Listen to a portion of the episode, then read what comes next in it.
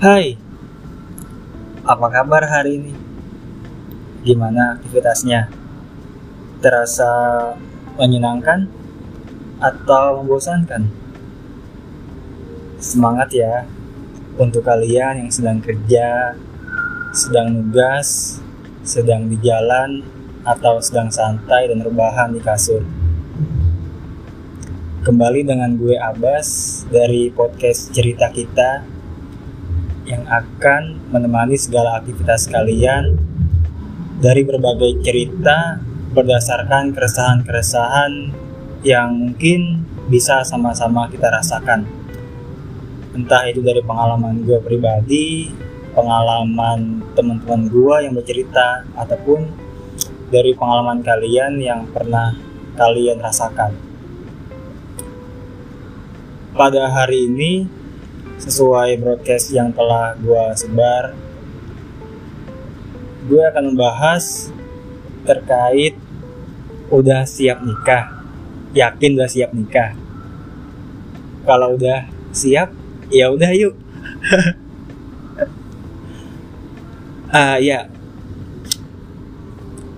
By the way, tema ini gue ambil karena ya lagi-lagi gue melihat fenomena nikah muda kan sedang marak nih, sedang sedang tren, sedang booming.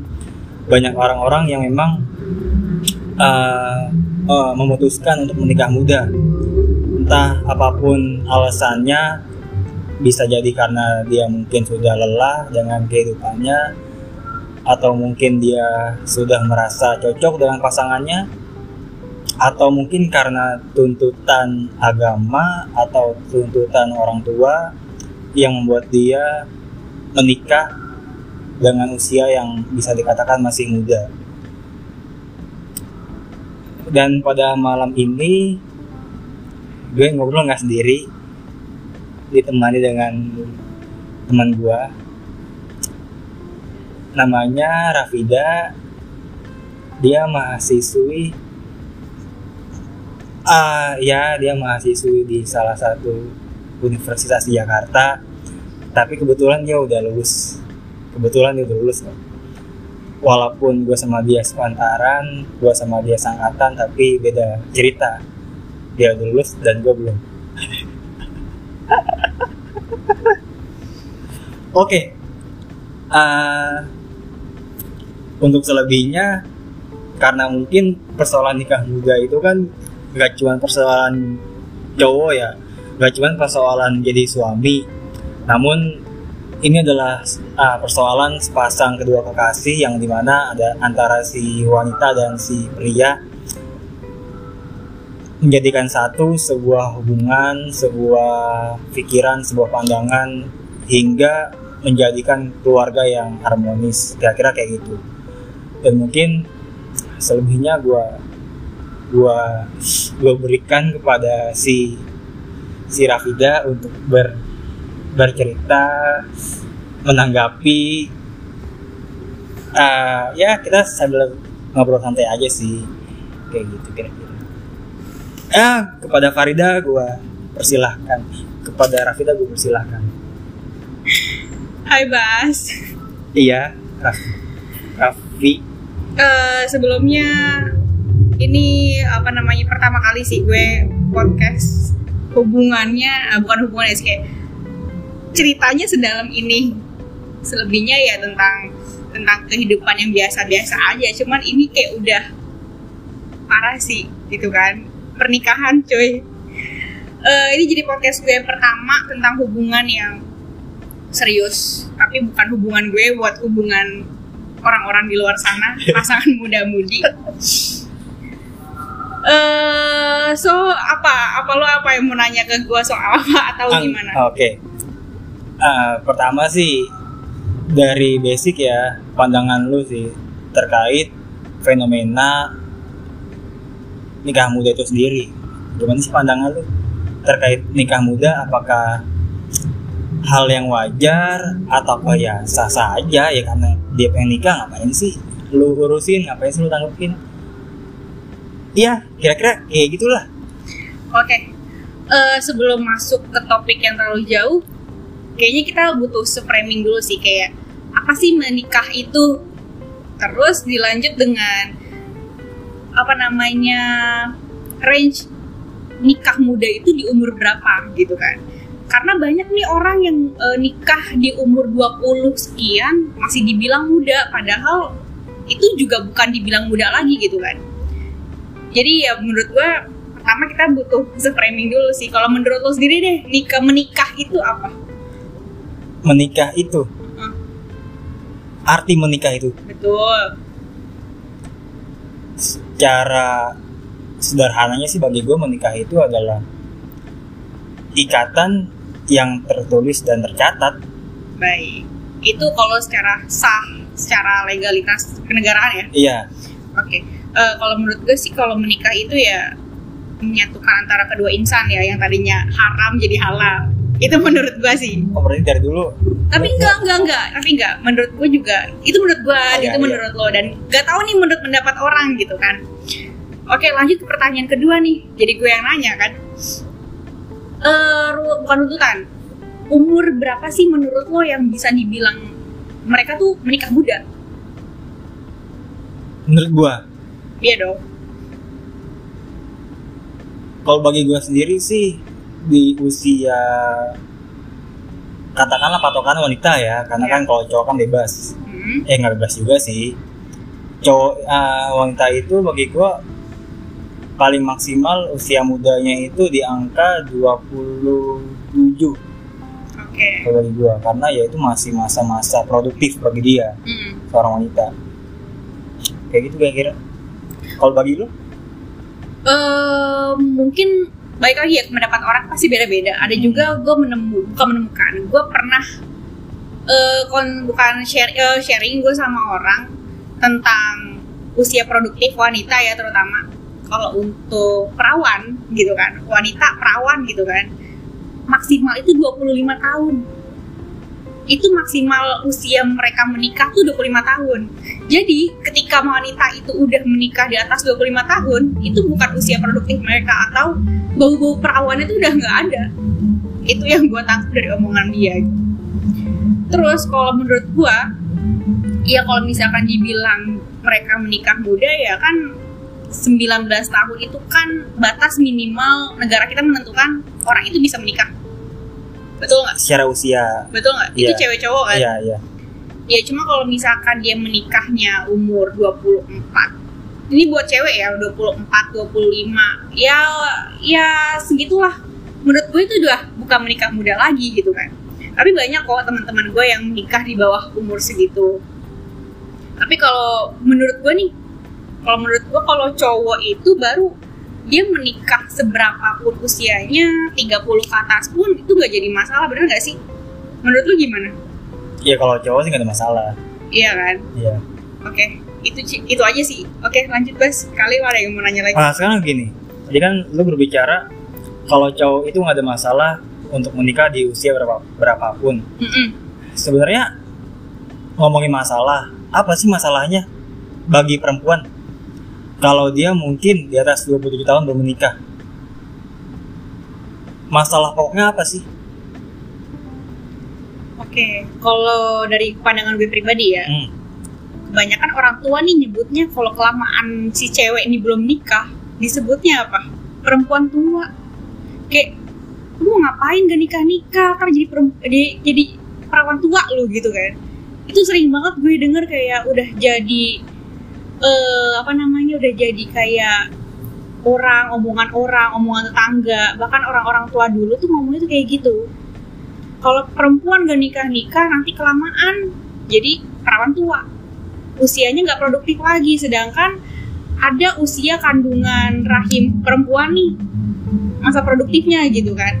Kalau udah mencapai tiga puluh tahun itu udah mulai susut tuh rahimnya, tiga puluh lima ya udah mulai susut gitu kan. Ya at least ketika si wanita menikah di umur sekian, e, persentasi untuk mendapatkan seorang anak ya ya wallahu alam gitu kan.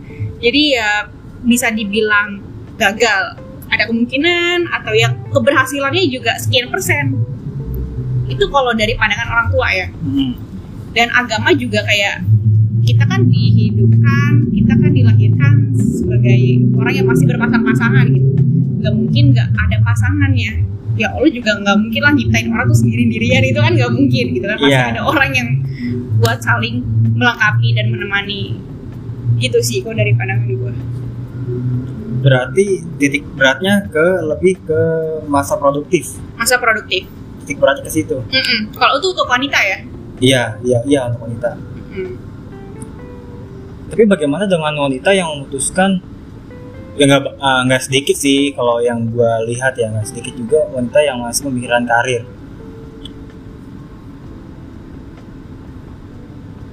Kalau menurut lu bagaimana pandangan lu dengan wanita karir yang mungkin bisa dia baru mikirin nikah di umur tiga puluh? Kalau dari pandangan gue pribadi nih, hmm. karena sejatinya gue juga lagi di tahap itu, lagi di proses itu, lagi nggak mikirin nikah banget-banget nih. Harusnya kan di usia kita kan, apalagi gue gitu kan, oh, usia-usia iya. yang emang seharusnya memikirkan untuk menikah. Tapi kalau gue pribadi kayak ya udahlah, chill aja dulu gitu kan. Okay. Kalau Oh, menurut gue lagi-lagi ya itu urusan mereka gitu kan, karena gue mikir ini hidup gue gitu kan, dan mau gimana pun konsekuensinya bakal gue terima. Mm-hmm. Lagi-lagi itu buat uh, uh, jadi refleksi buat gue sendiri, apapun konsekuensinya bakal gue terima, karena gue pribadi pun nggak uh, asal ketika gue melakukan sesuatu nggak asal nggak asal ayo aja, karena gue memikirkan hal-hal yang pastinya bakal terjadi di hidup gue setelahnya.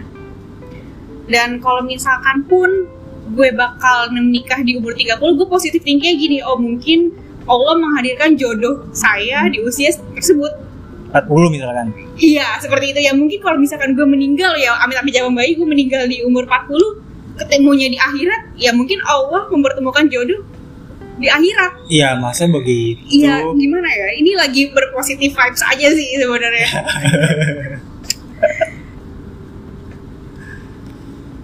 Uh, Oke, okay. Sekarang itu kan kalau kita melihat poin-poin yang memang bisa dijadikan alasan ya ketika untuk menikah muda, beberapa alasan.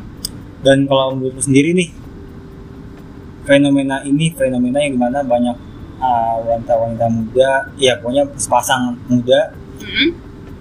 yang memutuskan untuk menikah muda, yang sedang viral, yang sedang tren, yang sedang booming ini, apa sih yang mereka pikirin? Apakah karena ngikutin tren, ataukah dia mempunyai sosok role model? Ah iya, atau mungkin dia kayak agamis banget nih. Iya gue banget gue. Okay. Iya gak mau pacaran lah, apa itu pacaran, gue langsung nikah aja. Walaupun umur gue segini ya mau gue mau nikah. Gimana? Oke, okay. uh, ini gue jelasin pelan-pelan ya. Eh bukan gue jelasin, maksudnya kalau dari pandangan gue pribadi nih. Pertama ngelihat fenomena yang sekarang nih. Kita dihadirkan sama beberapa role model, beberapa kayak oh gitu ya? Iya kan tadi lu bilangnya gitu bos. Role model oh, yang okay. awalnya agamis banget nih, agamis dari keluarga baik-baik ya kan. Mereka menikah, kita ngeliatnya kayak ya ampun sejuk banget gitu, masya Allah, masya Allah gitu kan. Sampai pada satu titik kita juga menemukan role model yang mereka dibilang makan untuk segala kehidupannya, ekonomi, karir, hubungan percintaan mereka semuanya mapan gitu kan. Terus akhirnya mereka menikah, terus kita lagi-lagi kayak dihadirkan sosok kayak masya Allah, masya Allah gitu kan. Udah gitu, di usia-usia kita yang sekarang yang kayak produktif untuk menikah pun ketika melihat itu ada dorongan sih, menurutku ada dorongan kayak ya udah yuk nikah gitu kan, mau kapan lagi gitu kan. Nah kalau dari menurut pandangan gue pribadi sih, pertama itu ya, pertama dorongan. Kedua, gue nggak tahu sih ini niat nikahnya mereka kemana, antara dorongan atau atau mereka pengen. Kadang gini, mereka tuh belum bisa ngebedain nih. Tapi bahkan gue sendiri belum bisa ngebedain nikah itu sebuah keinginan atau kebutuhan. Oh iya, iya bisa. Kalau misalkan kita melihat kayak zaman-zaman sekarang seakan-akan menikah itu sebuah keinginan. keinginan. Keinginan sesaat. Iya, betul.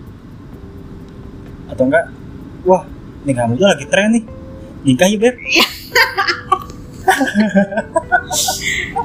Iya kan, maksudnya kayak, lo beli barang deh, lo beli barang gitu kan. antara dua nih, lo butuh barang itu atau lo pengen barang itu. Kalau misalkan lo butuh barang itu, setidaknya sampai barang itu jelek, barang itu lapuk, kalau lo butuh ya tetap ada begitu kan, di rumah lo, di kamar lo. Tapi kalau misalkan lo beli barang karena lo pengen, ya ketika barang itu udah kebeli, kayak ngelihat sekali, dua kali, oke okay, masih oke okay, gitu kan. Cuma kalau udah berkali-kali kayak bosen gak sih lama-lama? Yeah. Kayak udahlah, itu barang disingkirin aja. Ya mungkin gambarannya tuh kayak gitu gitu guys. Ya gak sih? Coba menurutnya gimana? Ya bisa, bisa, bisa, bisa, bisa.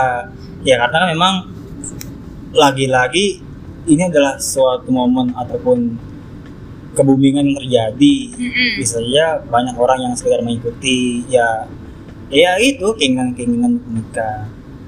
Lagi-lagi dihadirkan, dibentrokan dengan persoalan agama, dibentrokan dengan persoalan surga. Eh tapi sorry nih, kita nggak banyak bahas agama. Iya, iya itu hanya hanya sebatas uh, ini saja. Oke oke. Saja. Iya, gue pikir, iya gue sepakat sih apa yang lo katakan tadi antara keinginan ataupun kebutuhan dari nikah itu sendiri. Oke, okay. lalu? Lalu ditangkap. Jadi gitu ya, kalau masalah pernikahan. Gue juga sering banget sih dengar cerita curcolan teman-teman gue kayak, gue pengen nikah nih, gue pengen nikah. Ya gue tanya dulu lah, apa sih motivasi lo nikah? Apa sih, kenapa sih lo pengen nikah? Apa yang mendasari lo untuk memutuskan untuk yaudah yuk menikah gitu kan. Dan rata-rata dari mereka yang gue tangkep motivasinya hanya sekedar kayak, ya karena gue sama dia udah sama-sama, Udah udah apa, kayak udah lama, kayak gue sama dia udah sama-sama mengenal, gue sama dia udah sama-sama kayak saling yakin lah satu sama lain. Oh oke okay, gitu kan. Terus ya udah gue balikin lagi gitu kan. Terus lo udah siap dengan life after marriage kalian setelah menikah gitu? Ya gue udah siap kok gitu. Terus lo udah yakin ketika lo menikah, lo bukan lagi menikahi uh, orang yang lo cinta, tapi lo juga menikahi keluarganya. Iya betul. Jadi ketika lo menikah ya lo bukan nikah sama orang itu aja, tapi lo menikahi semua keluarga-keluarganya gitu. Dan yang gue paling kerucutin adalah, coba deh, uh, lo udah yakin, maksudnya kayak pekerjaannya dia, terus kayak tanggung jawabnya dia, sifat-sifat buruknya. Kadang lo juga sering kayak curhatin ke gue gitu kan. Nanti ketika lo udah menikah, apa lo sanggup dengan hal itu gitu kan? Ya akhirnya teman gue disitu diem. Saking banyaknya, saking seringnya dia cerita curcol tentang sifat cowoknya yang begitu, yang begitu gitu kan. Mm-hmm. Ketika gue tanya itu ya dia diem. Karena itulah menikah di situ. Ketika kita menikah, pertama itu ya yang tadi, menikah itu adalah sebuah kebutuhan atau keinginan.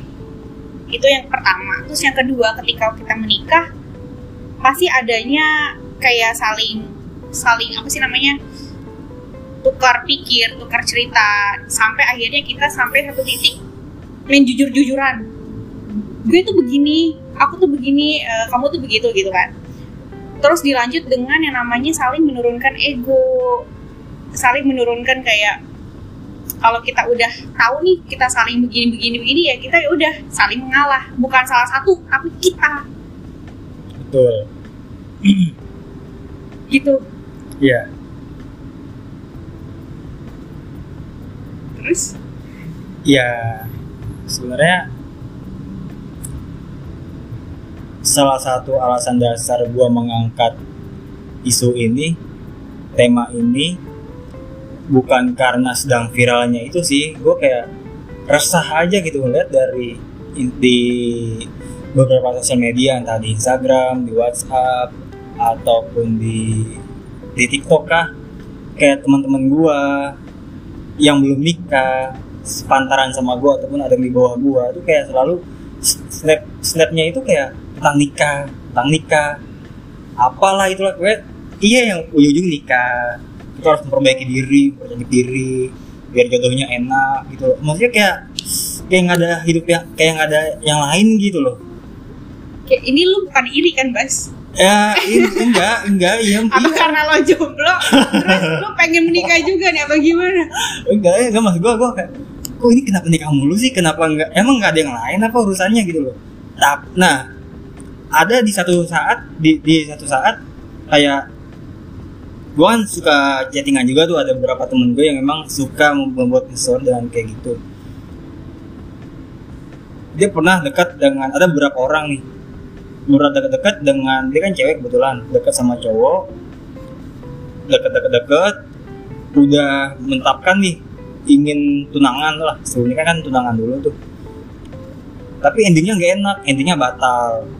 Nah kalau gitu saya mau salahin cowoknya atau ceweknya, atau jangan-jangan ceweknya yang nuntut, atau siapa, bagaimana gitu. Gue kan kadang, kok, kok jadi begini sih, gitu loh. Makin lama makin makin resah, akhirnya ya udah. Pengen gue tuntasin gitu perasaan di diri gue. Enggak, bukan karena wah kayak juga sih. Iya, pokoknya ya kira-kira begitu.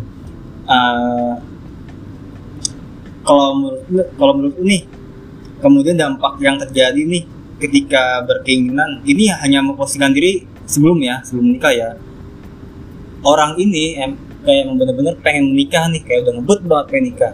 Tapi belum belum belum dalam proses yang menikah. Ada nggak sih dampaknya? Dampak menurut lo nih, Vi? Dampak dari apanya nih? Dampak dari dampak dari keinginan dia, keinginan dia untuk untuk menikah. Bisa jadi karena takutnya salah langkah, salah oh, okay. pilih atau gimana atau gimana gitu loh. Ini sorry nih, kayaknya gue bakal bawa-bawa agama nih. Kok gitu?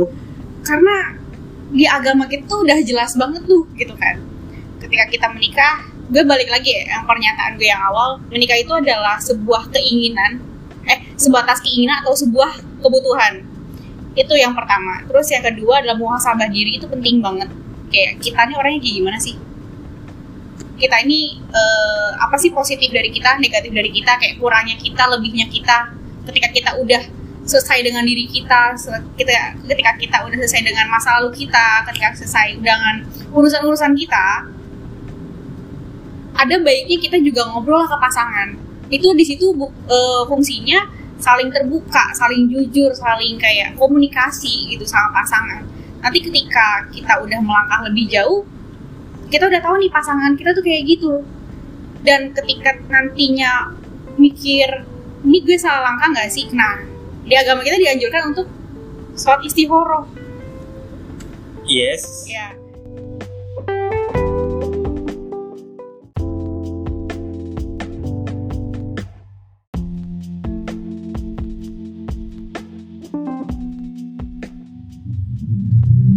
Ya, oke okay, maaf sebelumnya tadi ada kendala, ada masalah yang terjadi. Kita lanjut dari pembahasan terkait kira-kira ada nggak sih dampak yang bakal dialami nih bagi orang yang ingin menikah muda? Kira-kira ada nggak sih dampaknya ya?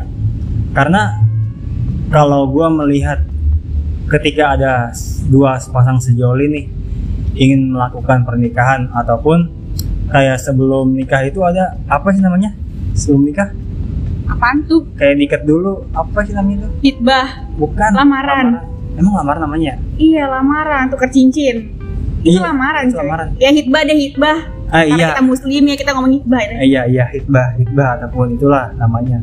Sebelum pernikahan ya kayak masih itu doang sih.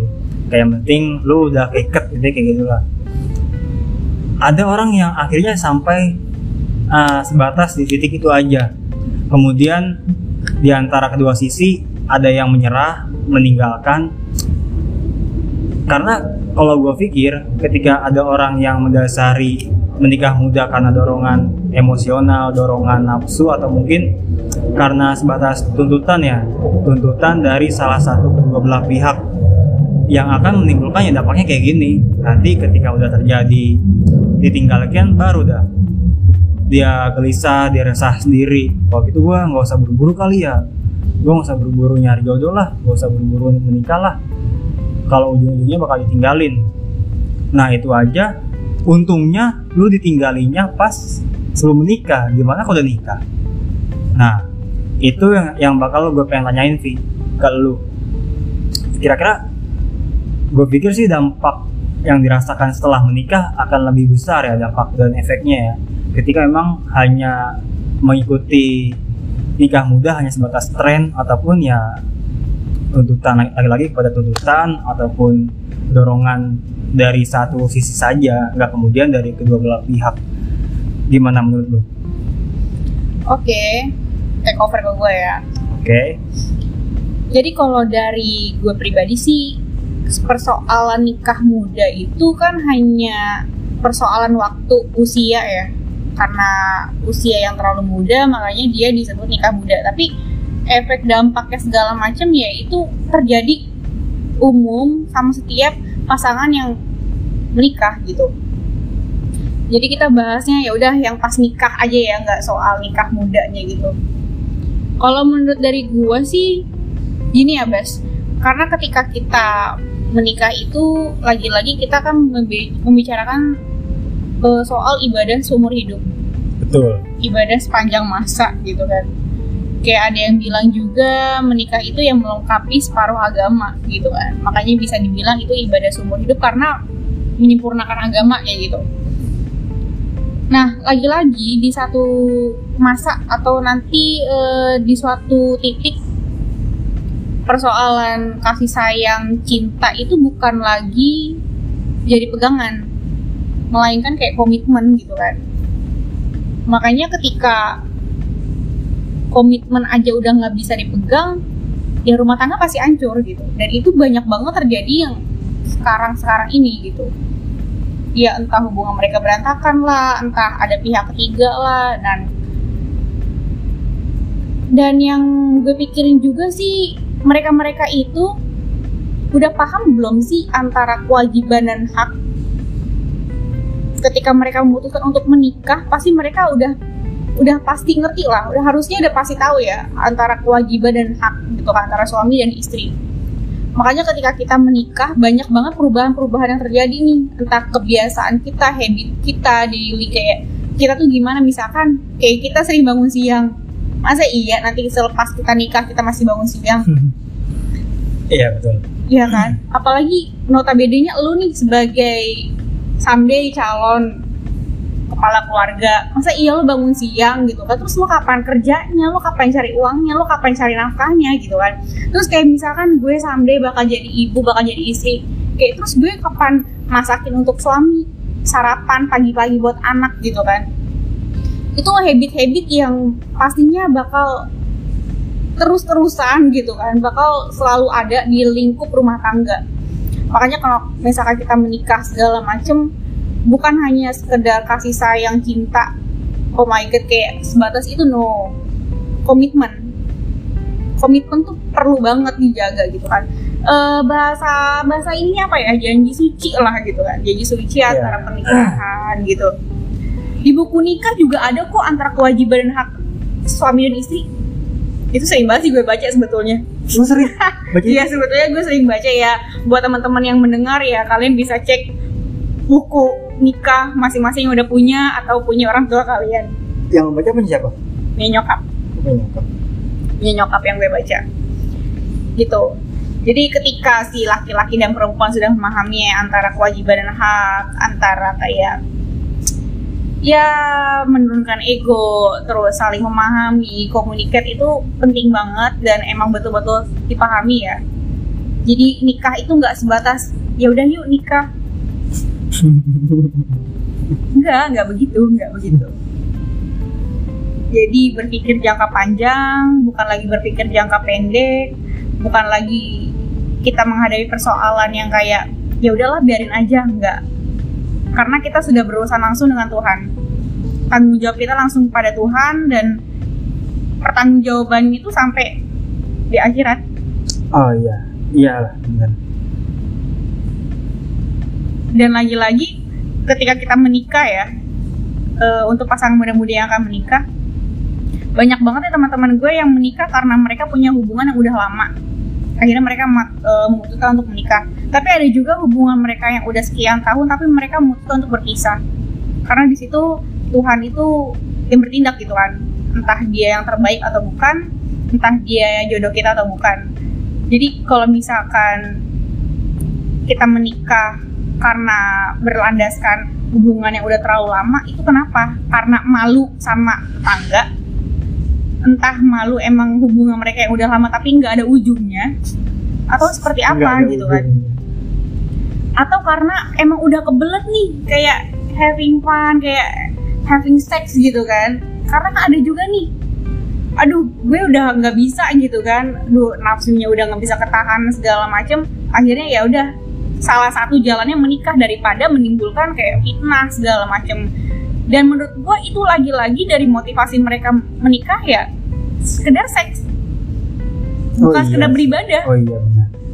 Nah ketika mereka sudah menanggalkan seks sebagai motivasi mereka untuk menikah, ketika hawa seks itu udah menghilang, iya. hilang udah semuanya. Oh mungkin sebulan dua bulan masih kali masih. Nah masih. masih. Ya. Nah itulah disebut kayak menikah itu antara kebutuhan atau keinginan. Iya. Kalau misalkan keinginan mereka hanya untuk seks, ya udah sebulan dua bulan ketika udah terlampiaskan, kelar udah semuanya. Mm-hmm. Kayak misalkan kita beribadah gitu kan, kalau misalkan kita ibadah cuma pengen-pengen aja, ya nggak teratur gitu. Kalau lagi pengen aja, kalau nggak pengen ya udah ngapain ibadah. Cuma kalau ibadah sebagai kebutuhan, daily habit kita bakal kayak, oh gue harus ibadah, oh gue harus begini, gue nggak boleh begitu tapi gue harus begini. Yes. Dan itu semua udah jelas semua sih, semua di aturan agama manapun. Uh, Oke, okay. Mungkin kalau gitu gue uh, nanti kita sam- bakal sama-sama menjawab tanggapan-tanggapan ataupun pertanyaan yang ada di Instagram gua gimana? Boleh. Kan gua sempat boleh, kayak boleh, minta boleh. Tanggapan dari audiens nih. Boleh, boleh, boleh, boleh. Para follower-follower gua yang bahagia, walaupun gak sebahagia gua. Hmm.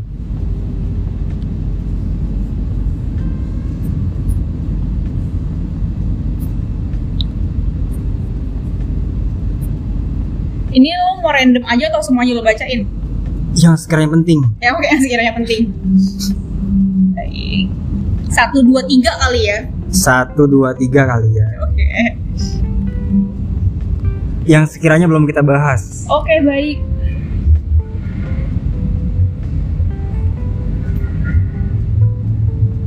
Kenapa nanya seperti ini? Apakah lagi tren? Ah, itu udah, udah terjawab.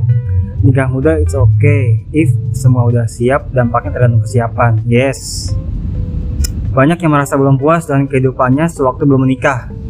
Ah, belum dibahas tuh, gimana menurut lo? Banyak banyak apa Bas? Banyak yang belum merasa puas dengan kehidupannya sebelum menikah. Itulah yang bisa disebut dengan lo belum selesai dengan kehidupan lo. Kehidupan lo. Lo belum selesai dengan masa lalu lo, lo belum selesai dengan diri lo gitu. Ketika lo udah selesai dengan semua muam-muamnya yang ada di hidup lo, ketika lo memutuskan untuk menikah, it's okay. Tapi ketika lo belum selesai, lo belum puas, lo belum finish sama hidup lo ya, menikah tuh bukan jalan keluar. Iya. Yeah. Gitu. Jadi menurut gue kayak, ya ada istilah kayak nikmatilah masa mudamu, kayak having fun with your masa muda gitu kan. Itu penting banget buat gue, kayak gali ilmu, terus uh, ngebangun relasi, terus kayak banyak-banyak aktivitas, achievement-achievement apa sih yang bisa lo kembangkan, yang bisa lo dapetin, prestasi apa sih yang bisa lo kayak capai. Itu penting banget untuk di masa muda, karena ketika, masa ketika nanti kita menikah, kesempatan kayak gitu bukan berarti nggak dapet atau bukan berarti nggak bisa, bisa. Cuma hanya saja ada batasan-batasan yang lagi-lagi balik lagi antara hak dan kewajiban antara seorang istri dan suami. Betul. Kayak gitu. Misalkan nih kayak gue, gue nih anaknya uh, apa ya? Emang sukanya liburan, sukanya di luar. Nanti ketika gue udah bersuami, apakah boleh gue sebebas itu di luar? Kan enggak. Yes. Itulah dimana kita wajibnya menuruti dan memahami antara hak dan kewajiban antara suami dan istri. Karena pasti ketika kita sudah menikah, ada batasan-batasan yang pasti dikurangin ketika masa muda. Gitu, jadi jangan kaget ketika nantinya menikah, kok menikah gini amat sih? kok menikah kok gitu banget sih. Kayak misalkan contoh nih, uh, beber- uh, beberapa kali gue punya teman yang udah menikah, yang semasa mudanya ya, dia emang anaknya tuh chill banget ya, kayak slebeo banget gitu kan, kayak dia apa-apa tuh sama mbaknya, apa-apa sama orang tuanya. Nanti ketika pas dia menikah, dia kaget. Kayak persoalan cuci piring deh, itu paling banget ya, paling umum banget persoalan cuci piring. Dia kaget, gue harus cuci piring, gue kayak harus kayak, ih cuci piring tuh malas banget, harus nyapu. Kayak persoalan-persoalan kecil dalam rumah tangga tuh dia ketika nyemplung ke situ, dia kaget. Aduh, berarti gue belum selesai nih sama diri gue, harusnya begitu dong. Yes. Harusnya gue tuh dari masa muda tuh udah belajar kalau gue bakal ngadepin hal-hal kayak gitu. Kayak gitu. Iya, berarti kembali ke pertanyaan yang telah disampaikan. Benar sih emang, seharusnya apapun ketika lu sebelum menikah nih, apa aja yang lo pengen, apa aja yang lo pengen gapai, apa aja yang lo pengen raih, itu harus lo selesaikan dulu. Entah tapi tapi stop dulu kan dulu. Tapi hal-hal yang positif ya. Iya, hmm, iya, yang, iya sebenarnya ya, apapun tapi, itu tapi, sih. Iya, hal negatif juga bebas sih. Bebas, terserah iya. Anda, terserah kalian, terserah kamu, aku dan dia. Tapi ya pastinya ketika nikah urusan kita sama Tuhan, bukan lagi urusan aku dan kamu. Dan mereka Tuhan. Dan dia. Aku iya. Dan kamu dan Tuhan. Uh, iya maksudnya untuk hal-hal yang negatif nanti setelah menikah urusannya bukan sekedar aku dan kamu, tapi urusan iya benar-benar aku, kamu dan Tuhan. Iya oke oke iya oke iya mungkin ada sebagian dari orang nih sebelum menikah kayak pengen mungkin ingin menghajikan orang tua, amin, amin. Kalau yang punya cita-cita seperti itu, atau mungkin ingin berkarir dulu nih sampai di masa sukses cukup baru gitu kan, takutnya ya segala apapun hobi ataupun apapun yang kalian inginkan ya selesaikan dulu lah. Tapi ada juga, tapi ada juga yang berjuang bareng-bareng untuk menggapai itu. Oh iya, ada. Ada juga, itu positif sih. Menurut gue itu itu nggak jadi masalah. Yang jadi masalah ketika nanti lo menikah, lo nggak puas sama hasil capaian lo, atau sebelum lo nikah lo nggak komunikasi sama pasangan lo nih. Lo mau menggapai hal-hal itu sama pasangan lo. Kayak gitu, itu yang jadi masalah. Tapi kalau misalkan lu mau menggapai itu bareng-bareng, buat gue sih gak masalah. Tetap ada komunikasi di awal. Tapi ada juga yang udah ditemenin nih, berjuang dari nol, eh pasti ada sukses ditinggalin. Aduh, ini lo curhat apa gimana sih? Iya, ya punya kira-kira gitu adalah pokoknya. Oke, okay. okay, next pertanyaan yang selanjutnya. Um, pertanyaan atau pernyataan? Ada yang pertanyaan, ada yang pernyataan. Jangan cuma mau ngikutin tren nikah muda, tapi hak kewajiban dilupain. Oke, tadi udah lo sampein. Siapin mental dan tanggung jawab itu nomor satu. Oke, udah sampein. Nikah muda oke okay lah buat yang gak bisa menahan seks, tapi nikahnya jangan semata mata karena nafsu juga lah. Oke okay, itu udah lo sampein tadi. Pengen nikah muda tapi udah gak muda. Oke okay. um, Udah Oh udah. Itu aja tanggapan dari pemirsa-pemirsa di Instagram gua. Oke okay. uh, Mungkin sebelum ditutup, dari lu ada lagi yang ingin disampaikan ataupun ingin tanyakan ke gua ataupun ke siapa? Kayaknya dari lu dulu deh. Ada nggak mau yang mau lu tanya tentang gua atau something yang lu kepoin dari oh, gua iya. gitu? Oh iya benar-benar. Kalau yang gua kepoin sebenarnya ada sih. Apa tuh? Juga mungkin salah satu salah satu tujuan gua. Sebenarnya karena enggak enggak tujuan apa nih? Enggak, maksudnya tujuan podcast gua, oh, okay, tujuan okay. podcast gua. Oke, oke. Ah. Sebenarnya karakteristik cowok cowok yang lo mau tuh kayak gimana sih? Cowok tuh pasangan. Pasangan. Pasangan hidup. Iya, apapun itu bentuknya lah. Oke. Okay. Uh, iya, yang nyalur nyalur cari yang lo pengenin dalam pasangan hidup. Oke. Okay. Siapa tahu pasangan aja. Hidup ya. Kalau yeah. cowok kayaknya terkesan kayak buat pacaran main-main gitu ya. Iya, yep, pasangan hidup. Oke, okay, okay, pasangan hidup. Yeah. Pertama dia laki-laki. Oh, tapi ada yang laki-laki tapi kayak cewek-cewek gimana? Uh, enggak sih, gue butuhnya laki-laki sih. Terus terusnya laki-laki. Ah, terus laki-laki. Okay. Dalam arti di sini laki-laki tuh dia punya tanggung jawab. Eh enggak, dia punya rasa tanggung jawab, dia punya rasa apa ya? Sampai kalau misalkan dia jadi bapak, dia bisa menghangatkan gitu kan. Menghangatkan suasana lah. Terus dia laki-laki pekerja keras, tapi yang paling gua garis bawahi sih dia mengerti agama sih. Dia paham agama ya, karena banyak nih laki-laki sekarang yang berkedoknya cuma assalamualaikum tapi kesananya kayak kok begini gitu. Kayak, itu gue sering banget sih nemuin itu kayak assalamualaikum unti kayak terus selebihnya kayak selebel gitu kayak oh my god cuma sekedar bermodalkan assalamualaikum selebihnya mereka kok begitu gitu. Tapi kalau dari awal ditunjukin dia uh, artinya nggak mau mau nggak berbawa-bawa agama gitu ya ya apa dia adanya aja kayak halo-halo doang say hey hey gitu doang. Iya mungkin itu karena kata salam ya hmm. menunjukkan kata salam ke so ke so, sama muslim.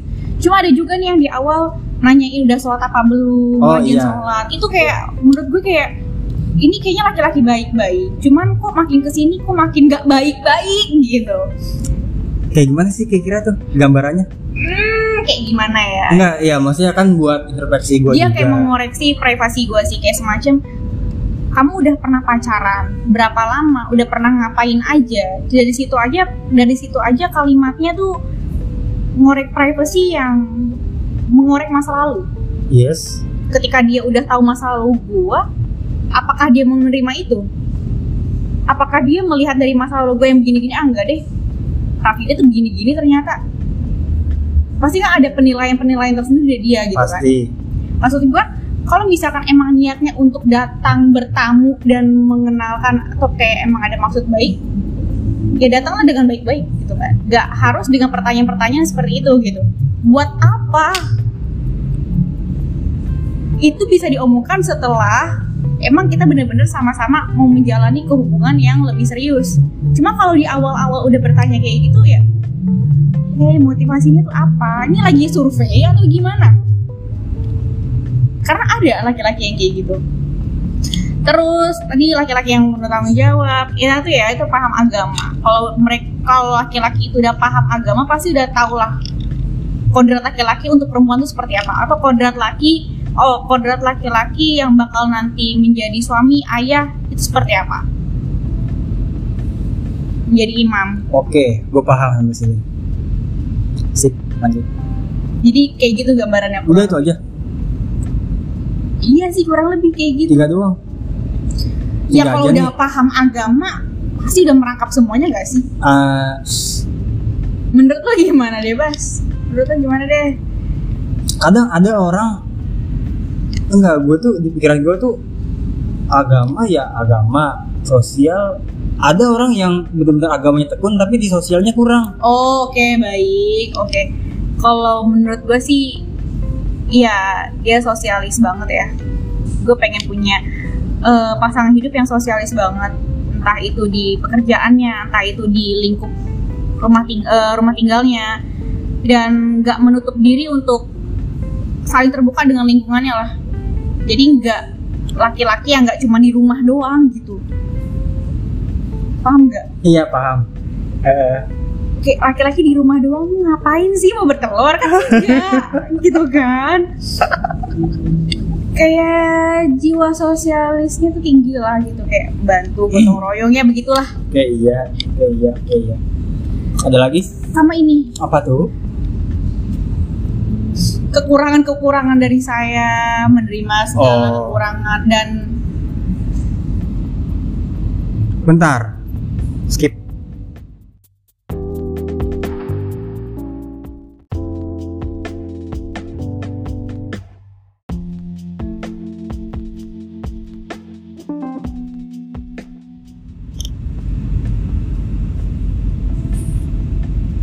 Kurang lebih itu sih.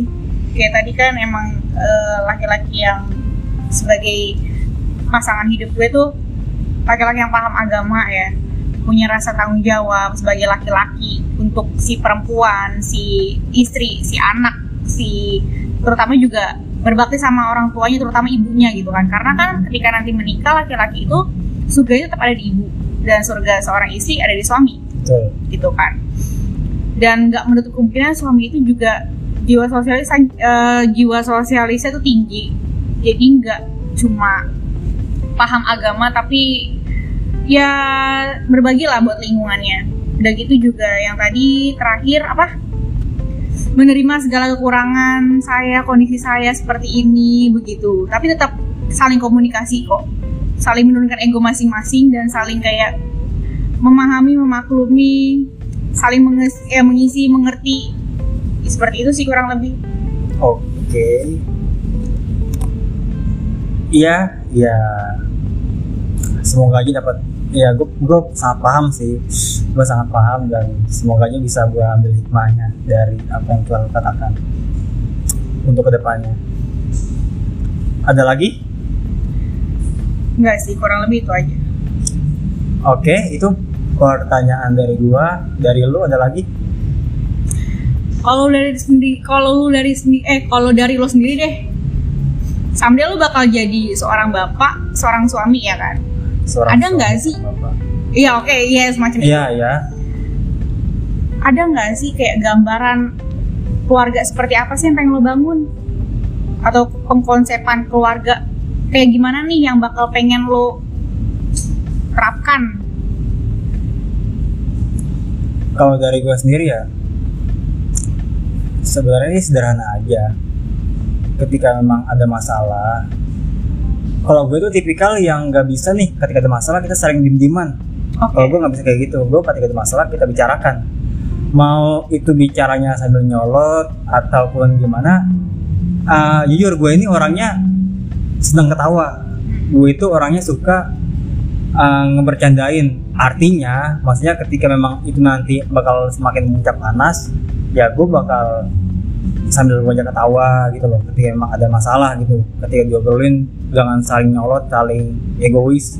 Nanti gue berusaha bakal ya untuk mencairkan suasana lah, tapi ini tetap di situ, tetap kita bicarakan baik-baik sampai kelar, terus selesai masalahnya gitu sih, timbang untuk saling diem-dieman ya. Dan kemudian pasti bakal ada yang namanya kekurangan-kekurangan yang mungkin gak bisa kita terima nih. Antara gua mungkin nggak bisa ada kekurangan yang diterima oleh si calon istri, ataupun gua nggak bisa menerima kekurangan dia. Itu sebenarnya dari awal sebelum nikah juga itu sebenarnya sudah harus dibicarakan baik-baik ya, agar mendapatkan keharmonisasi dalam rumah tangga. Gua cuman sebenarnya gua orangnya kagak nggak perlu hidup mewah kayak gimana-gimana, yang penting harmonis ya. Itu kayak berusaha untuk berbahagia, untuk menjalankan hidup rumah tangga dengan berbahagia, dengan adem ayem gitu, saking maunya warohmah. Itu sih kalau gue sederhananya. Oke, berarti kayak semacam komunikasi koordinasi lah ya kurang lebih. Iya, apapun itu ya tetap harus dibicarakan sih. Uh, gue berharap apapun yang terbaik buat lo sih ke depannya. Iya, aku juga. Oke, okay, amin. Amin. So, so uh, mungkin closing statement dari lu? Kayaknya gue bakal ngambil sepatah dua kata dari obrolan-obrolan gue yang sebelumnya sih. Oke. Okay. Kayak pernikahan itu bukan kita berpikir sama, tapi pernikahan itu ya berpikir untuk sama-sama, memikirkan itu sama-sama. Yes. Dan apa ya, satu lagi sih, kayak kita berdoa, eh gimana sih kata-katanya, udahlah kalau pokoknya itu aja deh. Kalau misalkan menikah itu bukan kayak oh iya gue berpikir ini dan lo berpikir itu, dan kita punya sama-sama berpikir itu kan, tapi kita ngebangun hubungan rumah tangga ya dipercarakannya bareng-bareng, bukan dari gue pribadi, bukan dari lo pribadi, tapi dari kita. Iya, kayak ngobrol kayak gini lah ya, sharing ya, gitu ya. Bareng. Yes. Cukup. Iya. Kalau dari gua intinya untuk topik hasrat menikah, ah, keinginan untuk menikah muda, intinya nikah bukan coba-coba. Enggak semudah lu cobain tempat wisata ataupun apapun itulah bentuknya lah. Ini adalah suatu hubungan yang sakral, ikatan dimana lu dengan dia, dengan keluarga dia, dengan Tuhan, itu pokoknya ada semua. Itu benar-benar berat sih bagi gue sih untuk menang, untuk memikul itu semua sih. Dan ya untuk saat ini makanya gue belum belum mempersiapkan itu semua. Dalam artinya sebelum kita menempuh ke jalur pernikahan, mungkin ya sama-sama kita persiapkan bareng, kita obrolin dengan baik.